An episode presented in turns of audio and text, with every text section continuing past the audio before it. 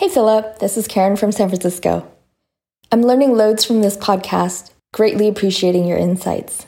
There aren't many unapologetic examples of people not being defined by their highest paying jobs or their highest degrees. I'd be glad to hear your exploration of the less examined aspect of automation and the transition to the future of work. Namely, what about the Sashas? You might recall Sasha from a few episodes ago, the worker who deliberately flies under the radar to do the absolute bare minimum based on whatever performance metric you're measuring. Much of today's conversation focuses on upskilling, coding camps, and the like, but what of the required shifts in metrics, incentives, and perceptions? What do our labor force and society look like if all, some, or none of the Sashas are left behind? Thanks for sharing your experiences. Looking forward to the next episode. Karen hits at the heart of a key concern of mine over the past few years, and especially in my time at Amazon. What seismic societal shifts will result as our regulations, laws, and cultural habits are outrun by the ever increasing pace of technical innovation? Are we going to experience slow, oozing lava that depressurizes our country? Or are we building towards a magnitude 9.0 earthquake that will suddenly destroy and reshape everything? We'll explore all of this in today's episode. Though I certainly don't have all the answers, it's increasingly important that we at least begin to have this discussion as a nation.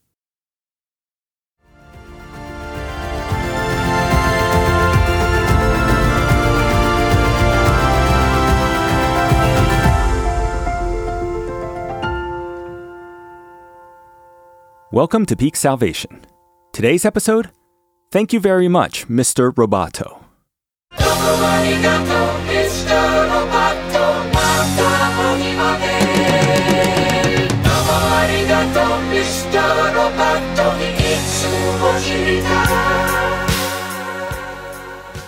There's a certain sort of poison that every employer deals with, the bad apple which often can go unnoticed. I was once working with Carla, who was transferred over from inbound to help outbound ship dock for a few days.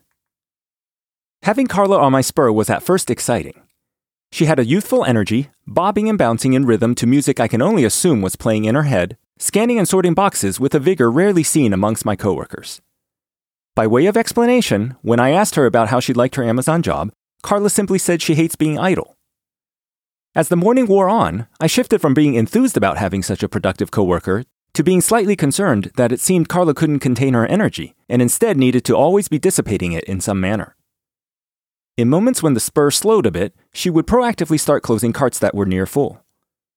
The metal doors on Amazon carts swing freely on hinges unless you keep them open by using 3 inch long white plastic hooks built into the side of each cart expressly for that purpose. The common practice when moving an empty cart is to make sure its doors are latched open by these hooks so that you don't accidentally swing a free door into someone else as you turn the cart. These hooks, unfortunately, were designed in such a way that they can often be very difficult to unhook. In the worst case, I've spent up to perhaps nearly a minute kneeling on the ground next to a cart door, left hand tugging on the thick plastic hook as my right hand tried to coax the mesh of the door to yield in the opposite direction. But these issues don't worry Carla. Instead of unhooking cart doors, Carla would just put her entire weight into suddenly tugging the door of a full cart with both her hands, jouncing a few times until the plastic hook broke to pieces and clattered across the warehouse floor. Just the day before, Angelo had warned the entire team that some broken pieces of cart hooks had caused an associate to slip and fall. Hard plastic on polished concrete can feel like ice skating. But this wasn't Carla's concern. Throughout the day, she kept breaking cart hooks. The double whammy, of course, was that once the cart was unloaded by some associate in a different Amazon warehouse, perhaps halfway across the country, the cart could no longer be safely rolled around and would instead need repair. And herein lies the difficulty that every manager knows. You're typically not tasked with finding a thoroughly rotten apple, which even a junior manager knows how to deal with. You're usually instead faced with the dilemma. Carla doesn't shirk work and outproduces most associates. At the same time, she willfully destroys company assets that may or may not cost more to repair than her increased productivity over others. Finally, consider the fact that you operate within a management system specifically designed not to differentiate compensation based on performance. There is neither the carrot of coaxing Carla into better behavior in pursuit of faster career growth or a bigger bonus, because neither possibility exists, nor the stick of threatening Carla with a safety or quality demerit, she was loaned into your department anyway and would happily be locked back into her previous job by such a demerit. In the end, you have only this accept Carla because she ships more in boxes than she breaks in hooks, or fire Carla because the opposite is true. White collar work has this in spades, at least in the tech world. I've managed many teams in my 23 year career, and there's always at least one person on every team who poses this very question Is the juice worth the squeeze? I'm an amazing programmer, but I also pour cold water on almost any new idea. I have brilliant ideas, but I also occasionally blow up in meetings and shout ad hominem attacks at whoever's closest in the conference room. There was once, if I remember correctly, a very talented Microsoft developer who, when walking out of a team meeting where it was announced that the team would soon be growing quite a bit, said to everyone within earshot, You know what else grows? Cancer grows.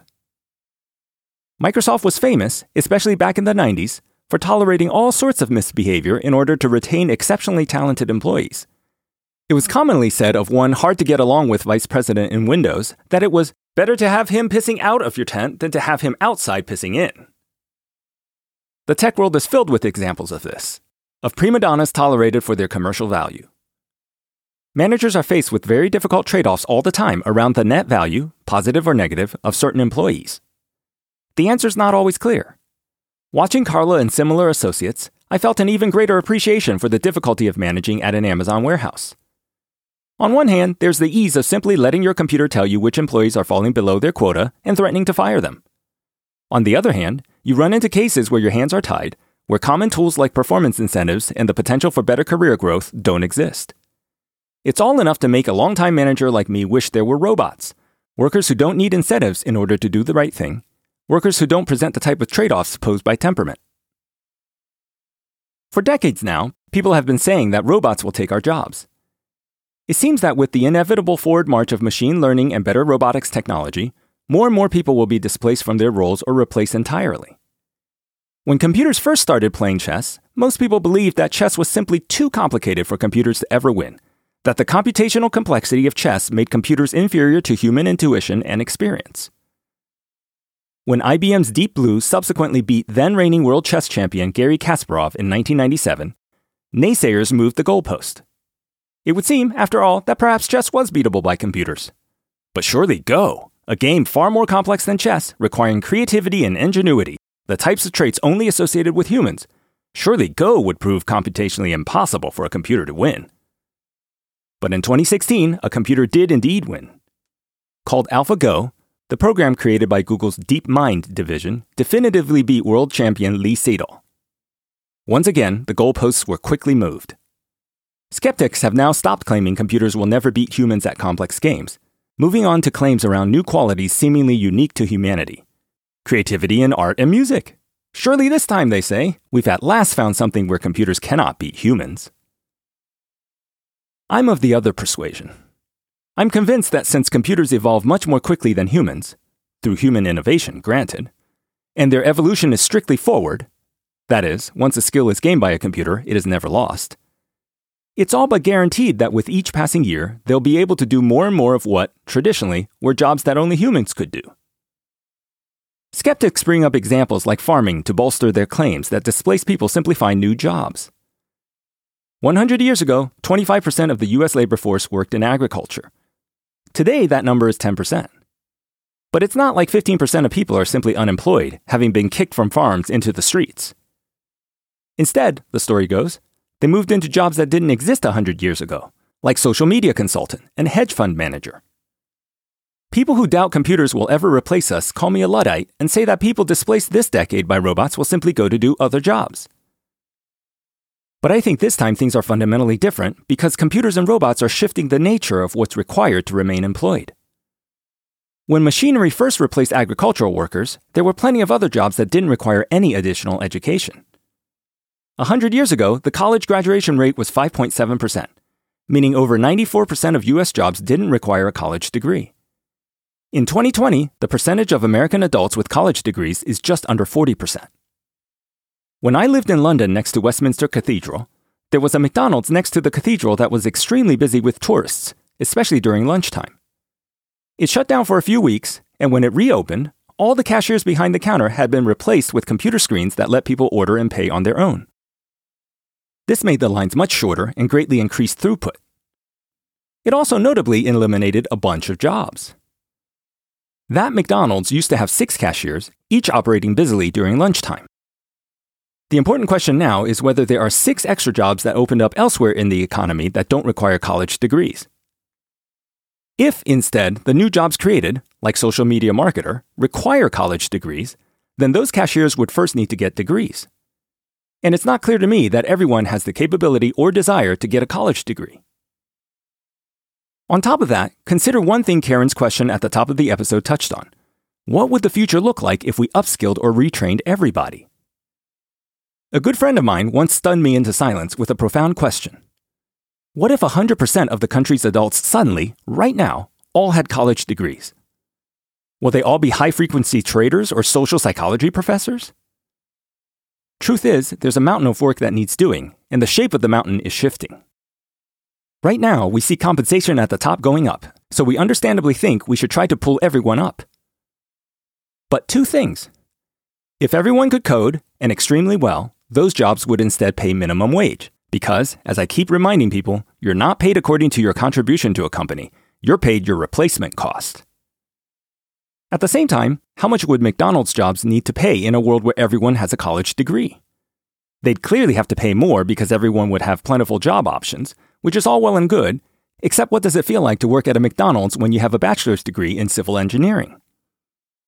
I'd hazard a guess it'd feel exactly like working at an Amazon warehouse when you know you can launch mobile apps yourself lead teams of hundreds of software engineers, teach at multiple universities, and sport a fabulous flat top that instantly dates your hairstyle to the 80s. Depressingly, when we retrain people, could we inadvertently be setting them up to be goodwill hunting, sweeping floors, grossly overqualified? And it's a realistic worry. Despite what the popularity of Roombas, not to mention Rosie from The Jetsons, might have led you to imagine, janitors won't be automated away anytime soon. Experts think generalized cleaning jobs will still have some longevity because they involve a lot of dynamic dexterity that robots currently find difficult. The good news is that we'll be okay in the short term. As long as college graduate work continues to pay significantly more than non graduate work, the market is saying we need more college grads. But don't harbor any illusion that the gravy train runs forever. Remember that the end game cannot simply be that we'll all live well only if we all had degrees. Someone needs to sweep the floors of MIT.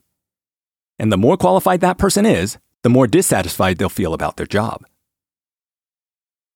Then again, even college graduates aren't safe from the juggernaut of technical encroachment. There are startups now whose entire deal is filing all the legal papers needed to get your citizenship. These are lawyers' jobs, where each filing used to cost an immigrant over $10,000. But it turns out the job was easily automatable, consisting mostly of form filling and knowing where to send things. Those lawyers now need other jobs. Perhaps they, too, can become social media marketers. Highly technical jobs also aren't secure. Sure, you'll read plenty of articles about how tech firms can't hire enough software developers. It's also clear that software is truly eating everything, as Marc Andreessen predicted years ago. But what's not clear is whether humans will always be the ones to hold those jobs. And even if so, whether the bar will be raised impractically high for most people. As the industry matures, fewer companies at the top will gobble up all elite talent and create huge platforms that are hard to replicate or displace. Lesser programmers will make decent money for a while until two things converge to form an event horizon from which they'll never return. The top companies will eventually launch products and services that obviate the custom manual work that lesser programmers currently do, and AI will increasingly write code better than the average lay programmer can. GPT 3, an AI released last year by OpenAI, can already complete many lines of code and sometimes even entire functions once you've typed the beginnings of it. And just two weeks ago, Google's DeepMind division announced that their coding bot, AlphaCode, has been quietly beating 54% of software developers in online coding competitions. How long will it be before AI begins at first fixing bugs, then writing code once you tell it what the aims are, and finally creating useful things entirely on its own. Sound impossible? Like, perhaps, beating humans at the creative and incomputable game of Go?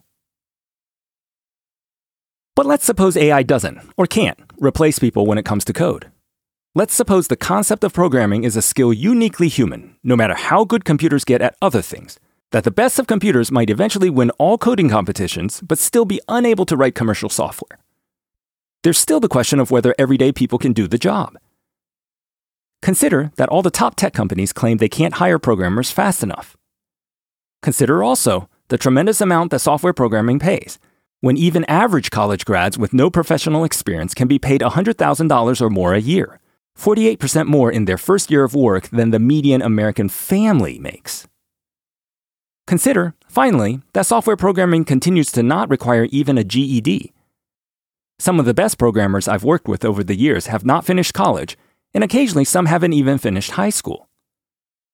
So, how is it that a job that doesn't require even a high school degree, paying far more than most jobs starting day one, isn't something that's oversubscribed, something that has way too many people training for it?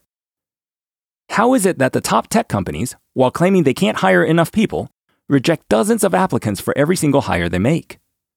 I'd posit this is all because of the rising tide of basal talent required to participate in our new winner take all economy and what it means for the type of talent that can continue to be employed. Replacing the drummer for your no name garage band is easy. Replacing a member of K pop band BTS is going to be extremely competitive because of their global reach, the same reach that also limits the job to one opening worldwide. Sure, there's a bunch of talk about the creator economy, no doubt fueled by the select few journalists who've established workable substacks and the handful of superstar success stories. But the median Twitter personality has 200 followers, and the median Instagram account has 150. The average video in YouTube's most watched category, entertainment, garners just under 10,000 views, earning, on average, $5 a video. I'd need to release an entertainment video every 17 minutes, or 41 videos a day, to maintain my Amazon warehouse salary as an average creator. All this brings up the question of when we might reach peak programmer, the point in humanity at which most programmers will ever be employed. As the bar of talent required to make an impact continues to rise, shutting pretty good engineers out of the most elite jobs, AI will cull the pool from the bottom, replacing more and more mediocre engineers entirely. This dynamic, a rising bar at the top and automation chasing from the bottom, will mean that we will not only one day reach peak programmer, we should also expect to reach peak human, the moment in history when we reach the maximum number of humans who will ever be employed.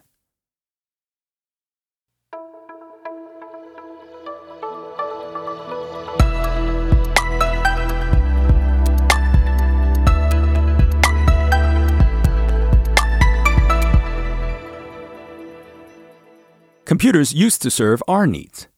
We told the TI-81 graphing calculator to give us the answer to some simple question, and it did. We told Microsoft Word to put a sentence here or there, and it did. But increasingly, we now serve our robot overlords. Think about what Uber drivers are really doing. They press a button to tell the big computer in the cloud, that great switchboard in the sky, that they're ready to drive. The algorithm then tells them where to pick up the first customer. Once the customer boards, software tells the driver exactly where to go, down to even what turns to make, accounting for traffic and other dynamics the driver can't possibly know themselves. The Great Switchboard even decides when to surge an area, causing dozens of human drivers to change their plans for the day and show up in some random zone in the city. We don't tell computers what to do now. They tell us. Or perhaps a more subtle example that better typifies how slow and nearly undetectable our robot takeover is happening. There are apps you can install that use your smartphone's camera, along with some fancy AI, to not only tell you what type of plant or flower you might be looking at, but also whether it needs things like more water or less sunlight. It can remind you to water different plants at different times and diagnose botanical problems that arise. At this point, whose thumb is green? Who's the actual gardener? The AI is basically growing all sorts of plants worldwide, telling its hundreds of thousands of minions each what to do in order to maximize success. The pattern is never going to be that you're tapped on the shoulder one day by C3PO and asked to step aside so that he can do the diplomatic negotiation. No, it starts with you in the driver's seat, asking a computer to translate some words, then offer some alternative phrasings, then tell you how previous negotiators have gotten past a certain sticking point then give you templates for conversations to maximize success. This is the gradient we are all on. We think we're using computers, but we slowly find we can't live without them, and then we finally wake up one day to realize we're simply doing what they tell us. My time at Amazon coincides with just one such subtle transition. For most of BFI 4's history, ship dock workers manually scanned each package and put it into the right cart according to its destination. My first day on the job happened to also be when they wanted new associates to be trained on a different way of loading carts called directed palletization. You can bet an engineer came up with that name. Palletization is fancy speak for filling a cart or building up a pallet full of boxes all headed to the same place. It's directed because, starting this peak season, Mother Brain would now tell you where to put every package. The way it works is this you happen to walk under one of several overhead scanners in your spur while carrying a package with its label facing upwards. A computer reads the label even without needing for you to stop and flashes a green button in front of the cart the box belongs in. Once you've placed the box in the cart it told you to, you press the green button so the computer knows you're ready to move on. This process is not only much faster, because you don't need to fumble with a hand scanner or think about which carts go to which destinations, it's also frankly easier. It basically takes the thinking, or, as I mentioned in the first episode, the mistaking, out of the whole process. You pick up a box from the spur, really, any box, and you just start walking, up or down the spur, it doesn't matter. A green light soon comes on, which you should head directly towards like some sort of Nick Carraway towards Daisy's dock in The Great Gatsby. Then plunk down the box, tap the button, and repeat. At this point, why am I even in the picture? The same dynamic can be found writ large when looking at the entire Amazon warehouse. I have no idea what the big picture is or why I'm doing a specific thing at any particular time. In fact, the only reason that pickers exist at all, given that they already interface with completely robotized shelves of goods, is that robotic hands haven't developed yet to the agility and adroitness of human hands. But do you doubt that's coming? Or do you doubt that Amazon will fire me as soon as such robotic hands become reliable? They don't unionize. They don't require lunch breaks. They don't create podcasts causing others to consider the arc our society is taking. And they certainly don't pee themselves or talk to the New York Times whenever something untoward happens. Every single person in an Amazon warehouse is simply being told what to do by the great algorithm in the cloud, that at first helpful, then eventually fearsome mother brain.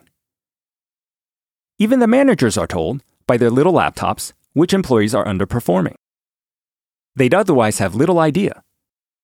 They, too, are simply doing the bidding of computers running in some dark data center hundreds of miles away.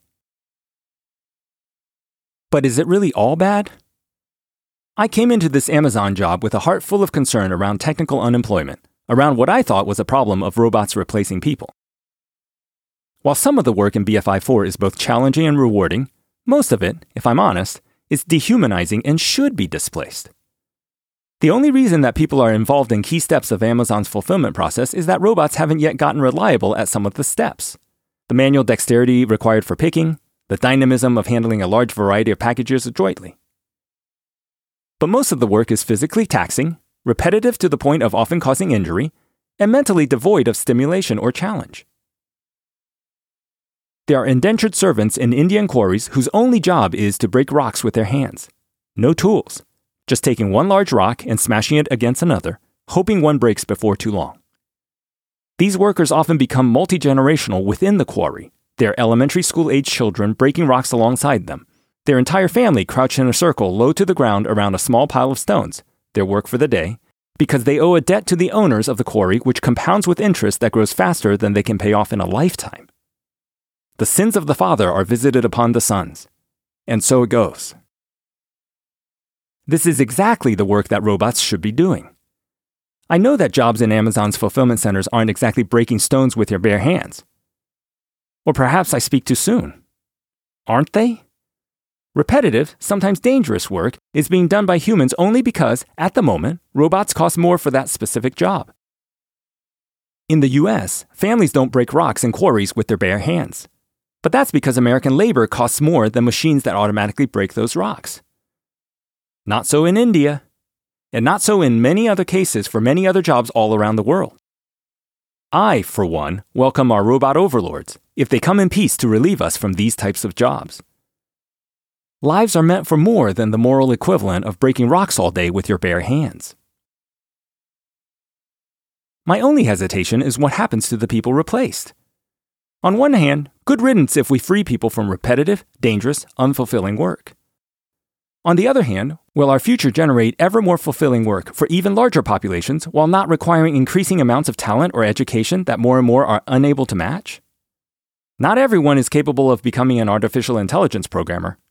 And even that job is going away eventually. AlphaZero, the AI from Google, taught itself how to beat the world's top chess champions after simply being shown the rules of the game. Is it hard to imagine that the high paying job of software programmers will one day also be outmoded as computers increasingly teach themselves? I became an Amazon Fulfillment Center associate because of my concern around technical unemployment, but I've found no answers yet. A future where nearly everyone works at an Amazon Fulfillment Center seems dystopic. I want robots to free humanity from that. In fact, if we indeed reach peak human at some point, Amazon might not only become America's largest employer in 2022, it might go permanently in the history books as America's largest employer ever, past and future, as robots begin to call its workforce job by job.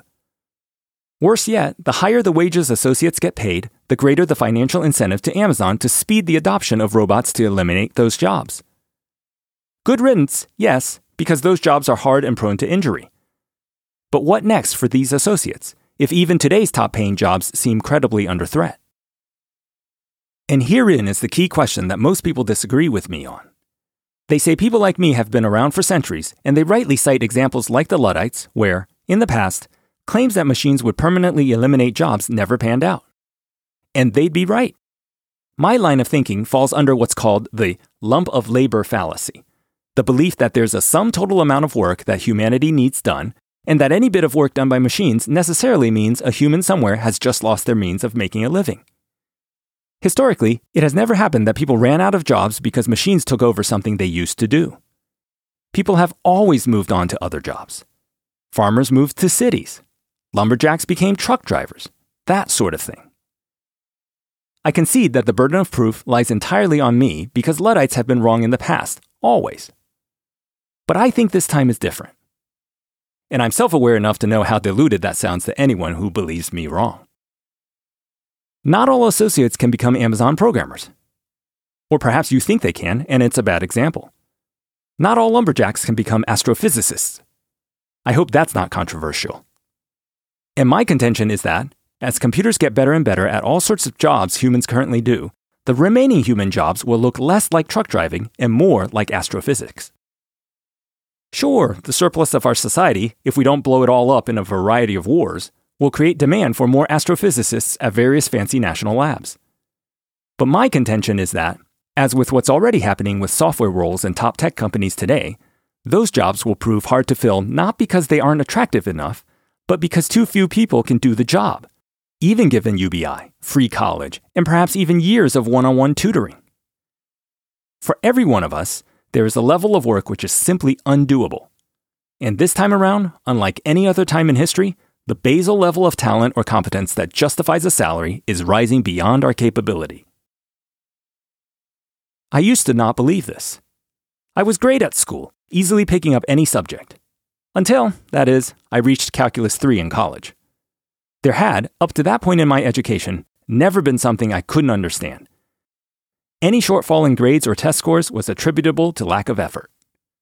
But Calculus 3 was fundamentally different. For the first time in my life, I could feel that I was on the very boundary of how far my reasoning could stretch, right at the very limit of the level of abstraction I could handle and still understand. I then accepted, truly accepted, not just at an intellectual level, but an emotional level, that there are things I could never understand, no matter how patiently they were explained to me. Advanced physics would never be in my future. Back in Newton's day, I could easily have been an apprentice and helped him drop a few apples here and there, timing their descent and thinking some thoughts around the speed at which things fall. By Einstein's time, I already could only be useful in cleaning off the chalkboards and dusting out the erasers. But now, past Stephen Hawking's era, I can't contribute to physics in any way. The threshold of talent required to be useful in physics has exceeded my ability, even if I were to dedicate the rest of my life to its study. I believe we each have our own Calculus 3. I believe all jobs have their Newton era, their Einstein era, and yes, inevitably at some point, their Hawking era.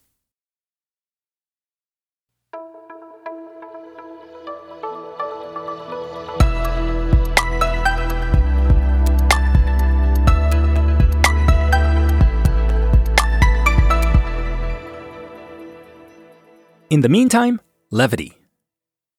Jim, an associate who loved using the misremembered phrase done and said, frequently in the many stories he relayed about his five years at BFI 4, had a good laugh telling me about a robot that was recently removed from induct number 5, where it was supposed to set light packages, mostly bubble wrap envelopes, label side up on a conveyor belt. It felt hilarious to Jim that, when all was done and said, the robot messed up so often and needed so much rescue from nearby associates that it was summarily removed. This, for Jim, was a moment of triumph, proof positive of the folly of hubris. But I wasn't laughing. Those folks from corporate, the ones who looked silly insisting on wearing blue manager vests while being unable to answer any practical questions on the warehouse floor, weren't complete idiots. You can bet they didn't just throw out that robot and repent of their foolishness. No, V2 is coming. And if not it, V3, V4, V whatever it takes, until it's V surprise you're fired. Even if you don't believe me, and trust me, I have plenty of friends who rapturously tell me that there will be so many amazing jobs, fulfilling jobs that exercise both mind and body, each the right amount, jobs I can't even dream of. I ask you to at least briefly consider what we should do as a society if I'm right. Will moral opprobrium be justified when even industrious people cannot find jobs?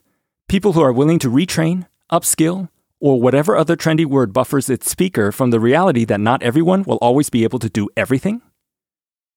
Ready and willing are but two legs in the three legged stool of gainful employment. What shall we do then, other than feel a little guilty about judging the unemployable? Shall they live? Eat? Have health care? What about Netflix? Is that a bridge too far, given the latest shows aren't a necessity, but a form of luxury? In fact, a luxury which the unemployable would then be enjoying while those still employable, the very ones providing the means by which all others live, are busy at their labors? The answers aren't at all easy. I believe we'll need a universal basic income, UBI, to guarantee a floor of dignity and comfort. I don't pretend to understand how to thread the needle of the difficult politics around this, especially as my prognostication stipulates a future of makers and takers, using the latter term here only in its descriptive, not judgmental, sense. But beside the politics of getting it done, and the cultural shift that would be necessary to precipitate it, I've also become convinced by my job at an Amazon warehouse that a UBI will be a necessary but not sufficient condition of future human flourishing. I'll touch on this in an upcoming episode. Then again, many people have doubts on even the feasibility of UBI, taking an almost Malthusian stance that hungry mouths will simply multiply like locusts to consume whatever we produce, a perspective that the poor will always be with us. But a great surprise over the past decades, since the Green Revolution made food more plentiful, clean water became available to literally billions more people, and education has become supplied more universally, was that populations actually stabilize in size and, over time, shrink as people rise in their standard of living. It all makes sense biologically, but only in hindsight. When infant mortality is high, you naturally want to produce many more children. Conversely, when your environment is safe and when more economic opportunity is available, you want to invest as much energy as you can into individual children to make them maximally successful. By continuing to improve health and education worldwide, we not only lift people directly out of poverty, but also reduce the total amount of resources humanity needs in order to achieve a solid standard of living for everyone. This trend of wealth reducing populations is in fact so consistent that it's become problematic in many developed nations, including, soon, our own. The US birth rate is already well under the replacement rate, meaning that, absent massive loosening of our immigration policy or a radical change in reproductive culture, we will have a shrinking population in coming years. This is all fine and good, you might say, especially if you're the type who loves to be the last one to move into a great neighborhood and close the door behind you. But the problem is that nearly a quarter of the US budget is for Social Security alone, and another 21% for Medicare and Medicaid. These benefits disproportionately going to the elderly, together form nearly half of all government spending, funded entirely from taxes. A booming population of retirees, combined with a massive reduction in the working population that pays income taxes, means that we're headed for a big surprise unless we change something radically. This surprise, for instance, has already hit Japan, causing significant issues in its economy. It's unlikely we'll change the behavior of wealthy countries to reverse their declining birth rate. We could increase our immigration, especially of young working individuals, but we'd also be competing with many other wealthy nations for the same workers. And, if you haven't guessed it already, we could speed the development and adoption of robots so the labor that our society depends on is retained through a combination of workers and machines. Science fiction author William Gibson is attributed as saying, The future is already here. It's just not evenly distributed. In the same spirit, as mentioned in a previous episode, there's plenty of bounty. The problem is its concentration, the lack of spread. The Milken Institute notes that the net worth of Forbes billionaires quintupled since 2000, while median American family income has fallen. The bounty in America is great, and it's only increasing as technology fuels production and efficiencies never seen before. We should enact policies that ensure that the spread of our bounty lifts all boats in this country while at the same time not killing the golden goose of innovation and market competition that has fueled most of the greatest improvements in the human condition over the past several hundred years. There can be a certain pleasure in work which I hope robots don't eliminate.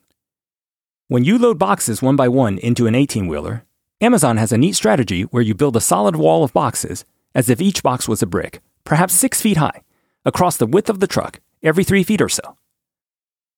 As you finish each wall of boxes, using preferably the bigger and heavier boxes to do so, you start throwing smaller boxes over the wall to fill the gap. The wall of boxes thus holds the little boxes from spilling out towards you. You can even throw so many small boxes over the wall that they reach the ceiling of the truck, about perhaps 10 feet high. Once the small boxes seem like they might spill over the edge of the last wall you built, you move towards the back of the truck a few feet and start building your next wall, repeating this process until the entire truck is filled with boxes. It turns out that I really like this task for a few reasons. Sure, it's a lot of lifting, and in fact, it's even more tiring to throw hundreds of boxes several feet above your head. However, the work is quiet, because though the truck is docked with the warehouse, you're sort of technically outside the warehouse a bit when you're deep in the truck. So things are quieter for once. I enjoy the solitude and the Tetris of wall building when there are so many different box profiles to account for. I could spend all day doing this task, and it had become one of my favorite assignments in all of Ship Dock. Hard doesn't have to mean unpleasant.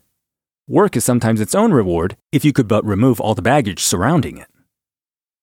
Perhaps the associate who epitomizes this ethic the most, the greatest Amazon warehouse fanboy I'd meet in all of Peak, is the same Jim who thought it hilarious that a robot inductor was more trouble than it was worth at the time. Jim's the type of salt of the earth worker, all too likely to use phrases like, get her done. He believes in hard work and the value of a day's wages born from the labor of his hands. I was raking for Jim one day in Induct number 5 when he told me all about his experiences at Amazon. Unlike most associates I met, Jim was more than happy to talk nonstop, answering all sorts of questions I had about his experiences at various Amazon facilities. He often used his catchphrase, done and said, as a way to conclude a point. That's what I decided when all was done and said. All done and said, he basically had some sort of a problem with me. It comes down to this when all is done and said, they can just find another job if they don't like this one. Jim was a rabid Amazon warehouse booster, having worked in BFI 4 since it opened in 2016. He was proud to show me that five year folks all have card keys where their profile photo is wrapped in an orange border. I'm told 10 year folks have blue borders, and 20 year folks have black borders. It's funny how, when you're one of 950,000 people, the color of a 3mm border becomes a value differentiator. Jim was not only proud of his tenure, but dismissive of anyone who didn't like the job of being a fulfillment center associate.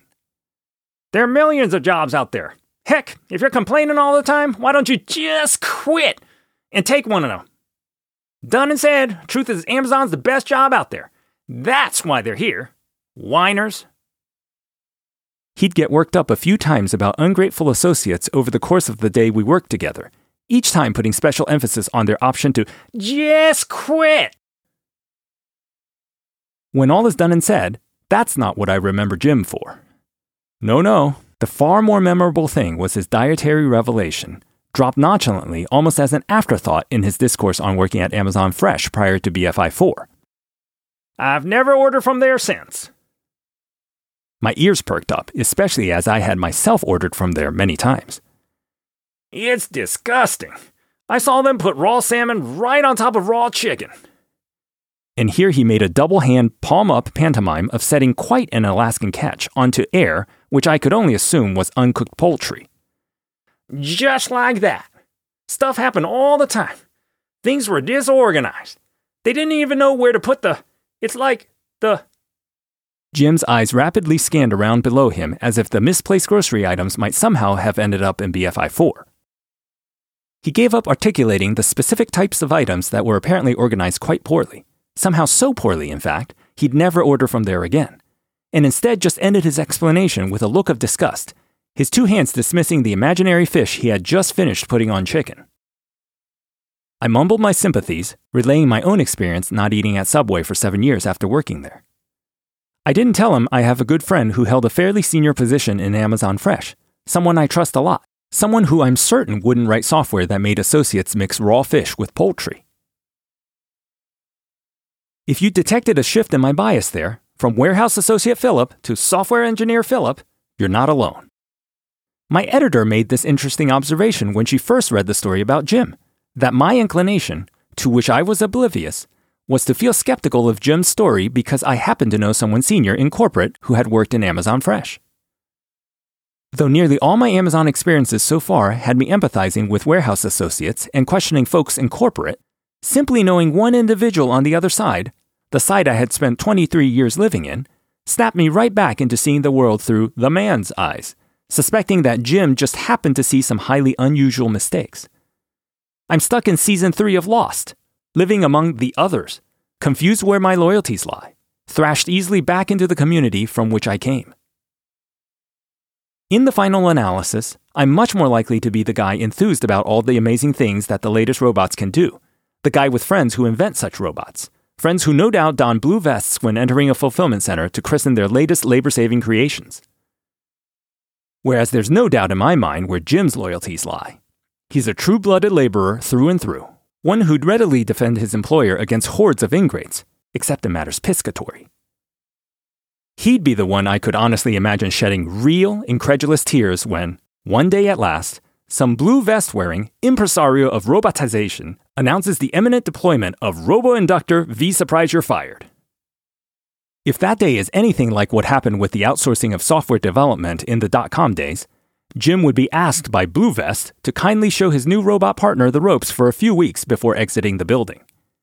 His bafflement, envy, and anger would be all that remained once everything was done and said.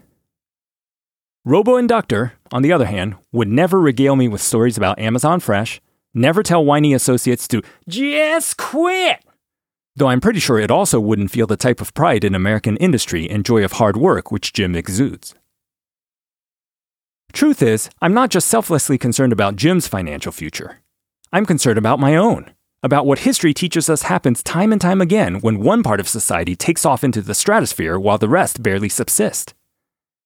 Consider even the literal interpretation going on in our society right now, where Elon Musk is busy trying to launch humanity to Mars.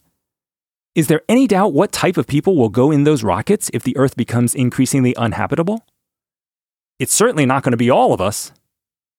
And here's where many disaster movies are spot on. Whenever the rich begin getting into escape rafts and protective bunkers, the resultant anger and rioting always leads to dead rich people. The wealthy seem to never learn this lesson. It's always, I'm smart, they're lazy. I worked hard, get a job. I earned it, hands out destroy initiative. Just more, more, more, until one day, as in society's past, pitchforks. We'll soon hear the people sing, singing songs of angry men. Let's come to the table, lest we're brought to the stake.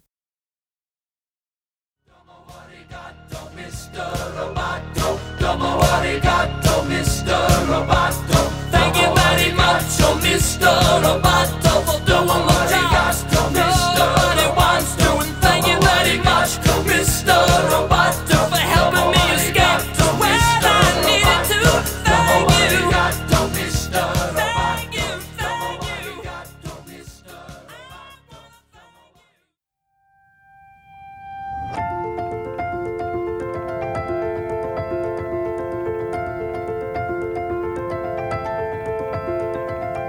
Coming next week.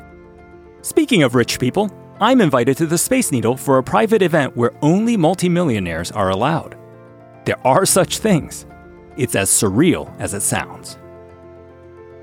Peak Salvation is a Spark Anvil production. Today's episode was written and produced by Philip Su and edited by Rebecca Ambrose. All names which don't include last names have been changed to protect privacy. If you like what you hear, please like and subscribe and recommend us to a friend. Thank you so much for your support. If you have questions for me or things you'd like to discuss more, please write me at philip at peaksalvation.com. That's P H I L I P at peaksalvation.com. Thank you all for joining me on such an amazing journey.